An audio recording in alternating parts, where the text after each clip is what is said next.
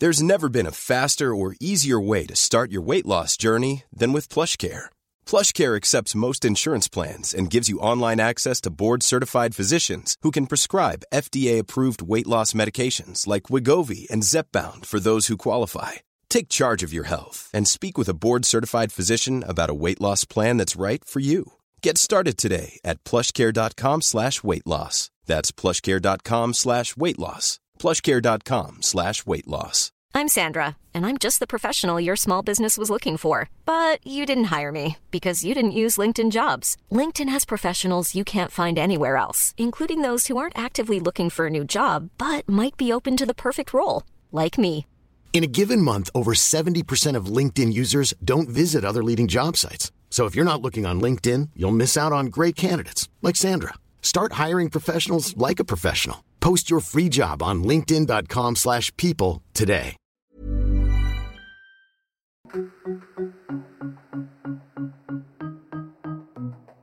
We have an economist, a housing expert to look at the current drama. The next generation of homeowners are going to be less wealthy, more ethnically diverse, and without the same resources as previous generations. And so we need to figure out how to extend credit without tanking the financial system.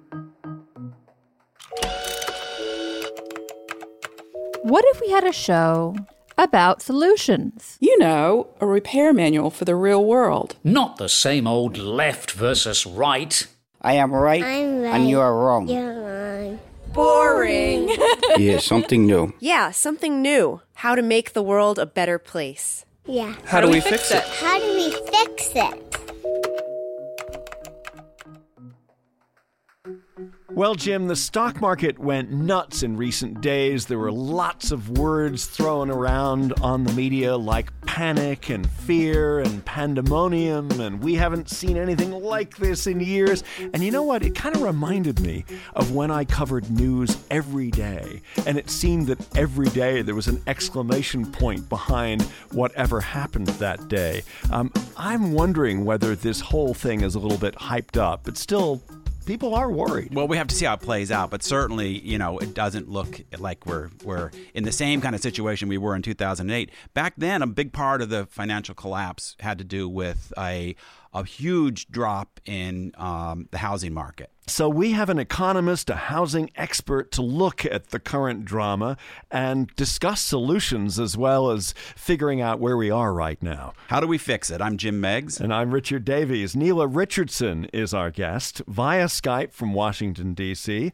Nela is the chief economist at Redfin, the real estate brokerage firm, and she's got broad experience in the mortgage industry and government, uh, having worked as an economist at Bloomberg and the Commodity Futures Trading Commission. So, Nela, welcome to our show. And, and first question is all this talk of, of fear and possible disaster real? Uh, has anything really changed in our economy in the last few weeks?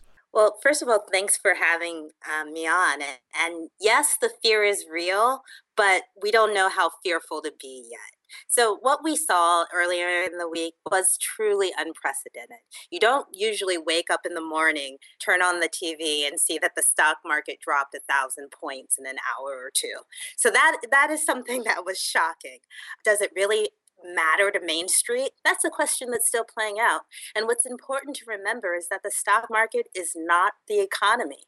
The economy hasn't changed. It's still slowly humming along. And a lot of the fear and panic came from overseas markets. It wasn't homebred like the financial crisis of eight years ago. And so there's a big difference between now and back then. Yeah, I love that phrase. The stock market has predicted 10 out of the last three recessions. So, what right. did happen in China? I mean, you know, we, we hear a lot about overinvestment in housing and real estate. Is that part of it?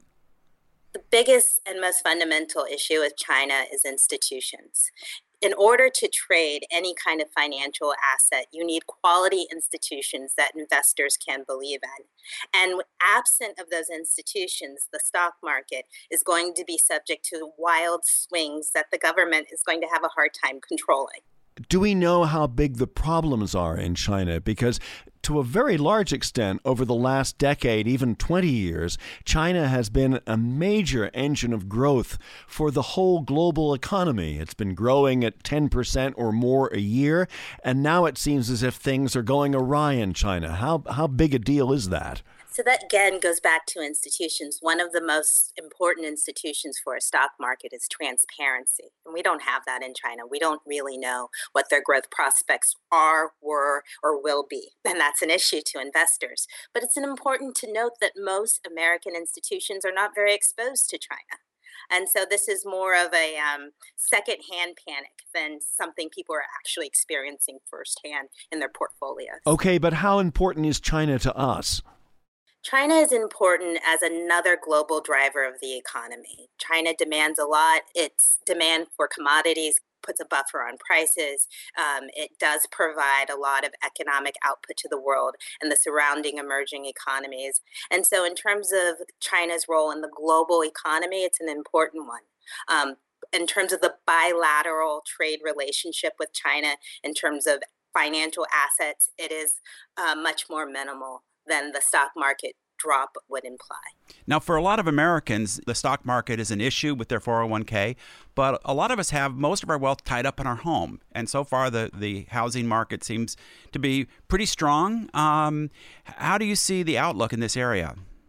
So, the outlook for 2015 is good. Um, we just put out some research yesterday at Redfin that shows the housing market is going to outperform last year's level this year. We see prices are growing, um, where people are still buying and selling homes. So for 2015, the outlook looks really good still.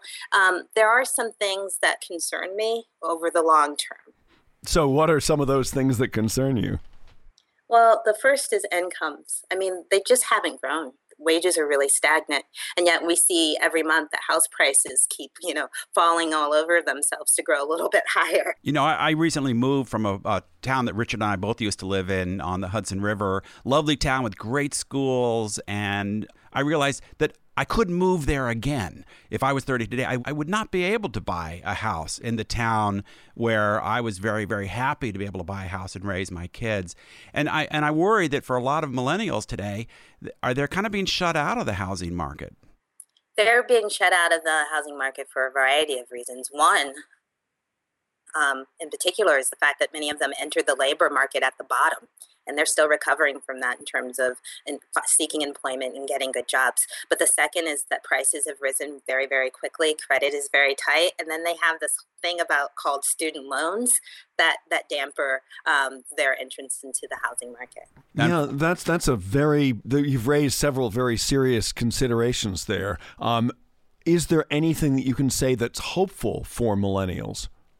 Well, time is on their side. Um, they're young and they don't seem in, in any particular hurry to do a lot of things that previous generations did around the same time period. There has been all kinds of research and talk about how millennials are delaying marriage, delaying children, delaying home ownership, and in some sense, enjoying life, which is not a bad way to spend your 20s and early 30s. Yeah, we have 90 million millennials, 28% of the population. There are more millennials now than baby boomers, uh, and they own only 7% of homes uh, compared to their 28% share of the population. So clearly, uh, we're not seeing yet that many millennials jumping into the housing market. Is that starting to change, though? Depends on where you are. You know, at Redfin, we tend to slant urban. We're in places where millennials can find high paying jobs like Seattle, Washington, D.C., Boston, Chicago. Those places, there are millennials who are buying and even at some point selling homes and moving up already.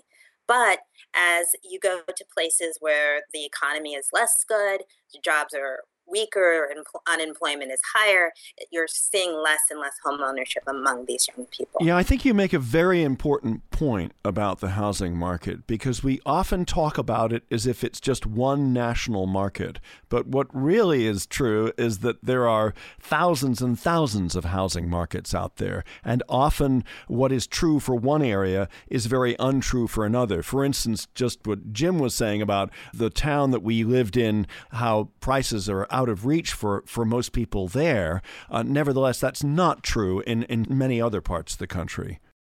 That's correct. There are some places where we still see a lot of affordability. In fact, um, we've written at Redfin and talked about it extensively the move inland uh, from the coast to places like Oklahoma and um, Texas and other as South Carolina, places where you can still get a good job, make a good living, provide for your family, and hold the phone, buy a home. Aren't we also seeing some changes uh, in in millennials in terms of the kinds of places they want to live compared to their parents' generation? For example, uh, maybe closer to a city center rather than out in the suburbs. You know, that's been a persistent issue, especially as boomers are ready to retire and they want to move to the center of cities who's going to buy their big suburban houses? Millennials don't want them. Most of them are married. They're not thinking about having children for a while. They want to be near bars and restaurants. Well, do you think the middle class is being hollowed out, or is that just a gross generalization? The persistence and growing inequality among incomes in the US is something that can't be easily ignored. And so, in that sense, income inequality has taken a toll on the middle class. The problem in terms of the low home ownership rate that we're seeing is that homes have traditionally been the means by which the middle class gain wealth. And what we've seen is a very quiet transition of home ownership going from a means to an end to an end in itself. It's something you get after you've already made it. It's not going to help you acquire wealth once you get wealth, you can buy. So, traditionally, the U.S. government has really worked hard to encourage home ownership, uh, including the, the mortgage tax deduction in particular. And, um, you know, there's been some controversy whether that's really good policy. And are we discriminating against people who rent, who tend to be lower income, by having a federal policy try to encourage home ownership? There has always been this platform of home ownership because of the importance it's been to the US historically. I thought it was worth noting that the State of the Union, President Obama gave a speech on middle class economics that didn't include housing.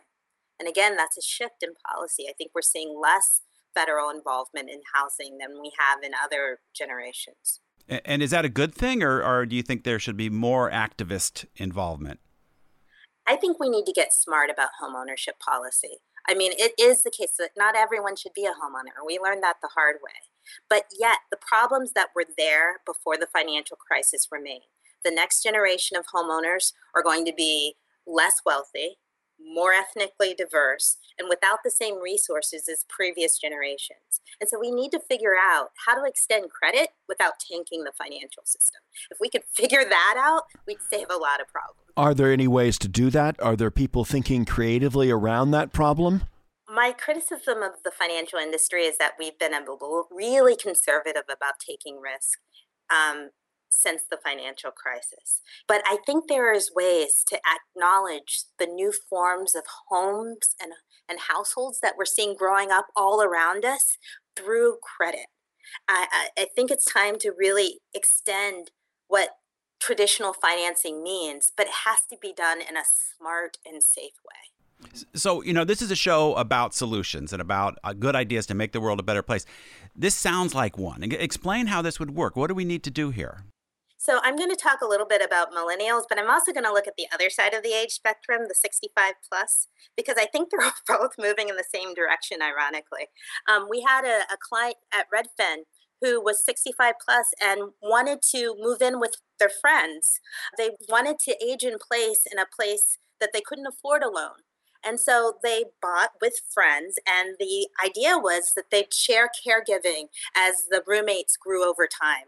And so here's a family structure that's kind of new, but there's no mortgage product out there that takes into account uh, really three or more household incomes. You also see that uh, if you look at diversity, Hispanic households could have more than two incomes. And so, why not create products that makes sense for the new types of families and households that we're seeing pop up in response to the new changes in the economy. That's a really interesting point. I mean, I, I, I when I went to Vietnam uh, a couple of years ago, I noticed that there are far more multi generational households than we have, and that answers a bunch of questions. I mean, for instance, one of the biggest crises of old age are people dying or spending their last 10 or 15 years completely alone. And if you were to have financial products that encourage different generations to, to live together in the same family, that may be a, a really good way of solving several problems. You know, the, the fact of the matter is, we have a really large 65 plus generation that is about to, to, to age in place or wants to. We have a really large young population that had um, uh, a tough time at the beginning of their careers. And so we, as a, as a nation, we have to start looking at that realistically. It's that time of the year. Your vacation is coming up. You can already hear the beach waves, feel the warm breeze, relax, and think about work. You really, really want it all to work out while you're away. Monday.com gives you and the team that peace of mind. When all work is on one platform and everyone's in sync, things just flow wherever you are. Tap the banner to go to Monday.com. Burrow's Furniture is built for the way you live. From ensuring easy assembly and disassembly to honoring highly requested new colors for their award winning seating, they always have their customers in mind. Their modular seating is made out of durable materials to last and grow with you. And with Burrow, you always get fast, free shipping. Get up to 60% off during Burrow's Memorial Day sale at burrow.com slash ACAST. That's burrow.com slash ACAST. burrow.com slash ACAST. And what we can do through the financial system to help give credit to these folks. When I look at housing, I see a lot of people who are stuck in arrangements that aren't necessarily great. And when you talk about what some people call co-housing, you know, older people moving in together, you talk about multi-generational households, you talk about alternative arrangements. These things all sound like really good ideas to me uh, to create more mobility. When you talk about these new financial instruments, it sounds like can banks do a better job of helping people be more flexible, come up with different arrangements? And I really like the sound of that. I think they can, and they need support. They need a government regulation that says we won't slap you on the wrist if, if for small mistakes, but they need to be held accountable to the, for the kind of innovation they, they do so that we don't go back to a financial crisis. It's so easy to do. Um, and so it's a real balancing act between risk and safety. Yeah, I, I think that Airbnb and the sharing economy plays a role in this, where, for instance, someone who wants to buy a house and says, I'm willing to have one of my bedrooms as part of the income to pay for this, at the moment, a bank will look at you and go, What? We're, not, we're not dealing with any of that. For instance, I have a home that I rent out four months in a year, and it's much more difficult to get a home equity loan on that property than it is on somewhere where you don't have any income coming in, whereas perhaps it should be easier. Um, I'm I'm in D.C. right now, Washington D.C. The homes that are going fast are those with rentable basements. That's hot. It's because prices have gone up so much that people want that rental income in order to afford the mortgage. And that maybe should be thought of as a way to offset some other mortgages. You know, you mentioned Washington, D.C. Washington, D.C. is one of the three most expensive cities in the country, I, I believe, along with New York and, and San Francisco. All three of these cities you know, have a real shortage of housing, uh, a real problem with affordable housing for, for middle class people. And I'm wondering, do you think that we need to rethink the way that we manage uh, or restrict development and, and loosen up so people can afford apartments and, and afford condos and all the rest? This is controversial, but yes, I, I, the last big new construction boom was in the 80s, and our population has grown a lot since then. Um, and what we're seeing is the types of rental um, homes being built are not the types that families can thrive in over time. In DC, there's a real shortage of three bedroom, two bath apartments. Um, if you want a family to stay in the city, you have to have more than one one bedroom condos that you're building. And so uh, thinking about density in smart ways and and building out the options in terms of rental housing is really important for affordability. The fact is, we're going to see more renters in the next 10 years than homeowners. And we have to make sure that um, people have a place to live. And, and we need um, some local and federal policies that help make that choice easier. Both Jim and I are pretty skeptical of, of the government going and building a ton of apartments, but perhaps there is room for the government to do a better job of collecting information, collecting data about what's needed in different housing markets. Is that something where there's a deficit of information?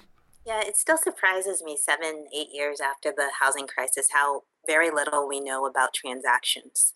So, data collection, I think, where people are not only living, but where they're working, where transit lines should be, um, what places are walkable, what places have a lot of turnover, all that would be really, really important in getting a handle on communities. Are there some things that we can do to make ourselves more attractive to banks or perhaps uh, put ourselves in line for uh, being able to borrow the money we need to, to buy a home? Sure. I mean, the single best advice I can give a young buyer is to avoid the worst mistake you can make in, in the real estate market, which is to buy a home that you don't really want. Buyer's remorse after you buy a home is a really tough thing to, to get over. So make sure that you are in a financial position to afford the monthly payment and afford the incidentals that come with home ownership a hurricane you know a, a leaking roof or a flooded basement um, those that's all part of being a homeowner. Um, the second thing is having um, good credit history. Uh, that's really important now as an 18 22 year old to start paying bills on time establishing that credit history. Um, over time saving for a down payment. As much as our economy is changing the key things for financial security have not changed.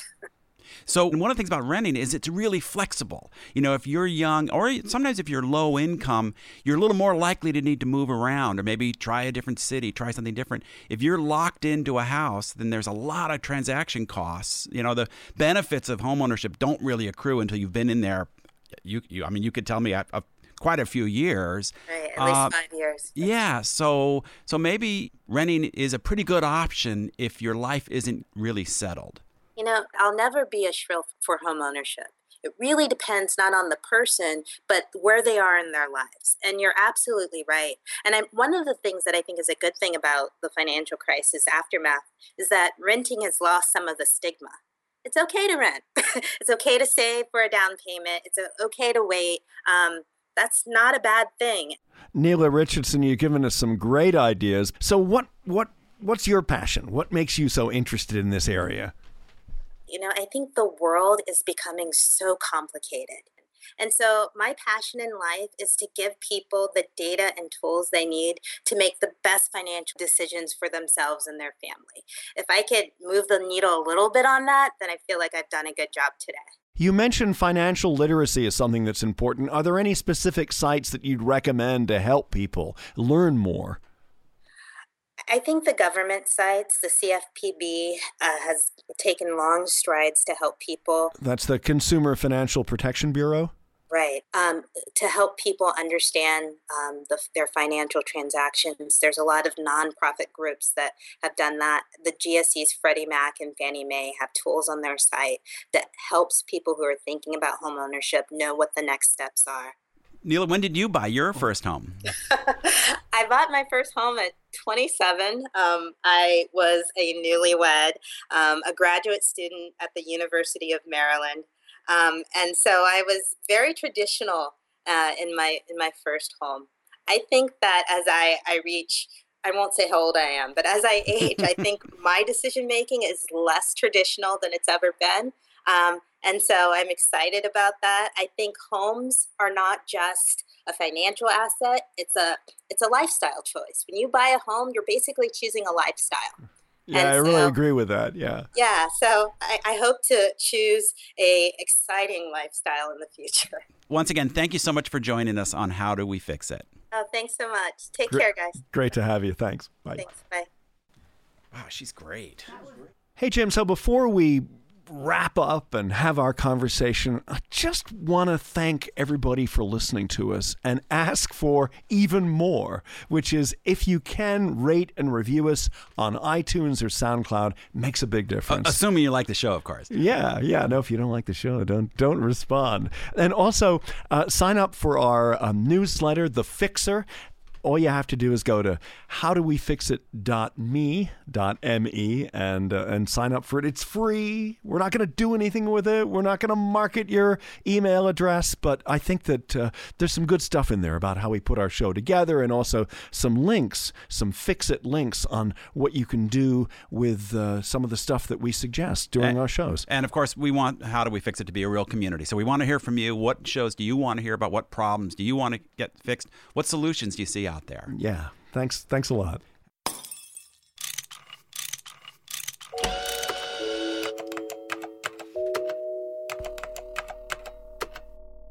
Jim, I think there's some really good things that came out of this conversation with Nela Richardson. And one of them is that sometimes we need to give ourselves, in, in the famous phrase of our producer, Miranda Schaefer, a kick in the keister, a phrase I haven't heard for a while, but still. Uh, and that is She's to, a Reagan baby. To, to, to just change our mind about what's important to us. I mean, I moved from the suburbs seven, eight years ago, and now live in a far smaller place in the city. And I'm really glad I did that and that we got rid of a lot of stuff. But when that process began, I was the squeaky wheel and the family went, "Oh gosh, you know, I want to hold on to all the stuff that I had." But but sometimes you, you you do need to change your perspective. You know, and one part of the conversation that I thought was really interesting is mobility. You know, everybody emphasizes uh, home ownership, but when your life when you want mobility, and that could be true when you're in your 20s, it could also be true when you're in your 50s or 60s or older. I see seen so many old people kind of stuck in their big suburban house and life changes and they they're lonely and isolated isolated. I see, you know, she talks about younger people who buy a house too soon when it may not really fit their needs. And and I think that, you know, the market needs to allow for a whole bunch of different approaches. And yeah. there's not one cookie cutter. Not everybody needs to move to that you know, 4,000 square foot house in the suburbs. That that's not right for everybody. Yeah, one of the most creative ideas I think that came out of this was the need for banks and and perhaps also for the government to recognize the sharing economy is here to stay. And part of that sharing could be uh, different families living together or individuals living together rather than just the classic single family household. Right. I mean, this has been called co-housing in some circles. And and I think it's a really interesting idea idea. It's been promoted on the kind of sort of hippie end of the spectrum, almost like a modern commune. But you also see it with uh, with older people. And then you see, um, um, my parents lived for many years in what's called an independent living facility. It's not an assisted living facility where you have nursing care and stuff, but it's a lot of old people living in an apartment building and eating dinners together. To me, that sounds like a really nice way to live when you're older. It does, but I think that it's going to need more creative thinking on the part of, of real estate brokers and banks, especially on who they're going to lend money to, especially when it comes to millennials, where perhaps several friends may want to buy a place together. Right, and that income may not be a pay stub. It might be a collection of gig economy jobs. And banks are going to have to figure out a way to actually recognize those people because their income may be fine, but it's not a single W 2. Right. And and that W2 is something that's always required. It's much more difficult to borrow money from banks if you're not if you don't have a full-time job and it's been the same job for the last 2 years. You they know, want constancy and our economy is changing so rapidly that may not be possible. And you can't blame them for being conservative given the risks, but we need some innovation in the financial sector. I'd love hearing Nela talk about that. And one of the takeaways also from this is for people to gather as much information as they can. The growth of online has really helped people get more access to information about housing markets, about um, how to build your credit score, how to improve your prospects for uh, for home ownership. Well, you know, it's really interesting. We started off talking about all the problems in China, and she's saying how they really lack transparency there. You know, you have this kind of crony capitalism, people connected to the government. You don't really have good information about the states of uh, the state of the economy or the states of businesses. And now, you know, as their economy goes through a, some real shocks, you're seeing the downside. And she said she's in favor of transparency and information. That's not just something for the individual consumer, but you need the society to have the institutions that encourage that kind of transparency. Before we go, though, I want to circle back to the beginning and and leave people with this sense of, that it's important to stay calm and not to panic when we do have one of these uh, Wall Street crises. I, I remember back in March of 2009 when the stock market hit a multi year low. I think it was its lowest point for at least 12, if not 15 years. A lot of people I know went, I'm getting my money out of here. I'm, I'm not going to have any money in the stock market anymore. It's just too risky. People who made that decision at that time have missed out out on a six year bull market. And that may not matter in terms of, oh, okay, I'm not an investor, but most people have savings now. And your 401k funds go up and down with the stock market. And if you just keep some of your money in the market for the long term makes a lot more sense than panicking at moments like this one. Okay, well, no panicking here. Let's stay calm. Thanks, Jim. All right, great show, Richard. This is How Do We Fix It? Our producer is Miranda Schaefer. And our audio engineer, Denise Barbarita. At Mono Lisa Studios here in beautiful uptown Manhattan. How Do We Fix It is a production of Davies Content. We make digital audio for companies and nonprofits. A lot can happen in three years, like a chatbot may be your new best friend. But what won't change? Needing health insurance. United Healthcare Tri Term Medical Plans, underwritten by Golden Rule Insurance Company, offer flexible, budget friendly coverage that lasts nearly three years in some states. Learn more at uh1.com. Planning for your next trip? Elevate your travel style with Quince. Quince has all the jet setting essentials you'll want for your next getaway, like European linen, premium luggage options, buttery soft Italian leather bags, and so much more and is all priced at 50 to 80% less than similar brands. Plus, Quince only works with factories that use safe and ethical manufacturing practices. Pack your bags with high-quality essentials you'll be wearing for vacations to come with Quince. Go to quince.com/pack for free shipping and 365-day returns.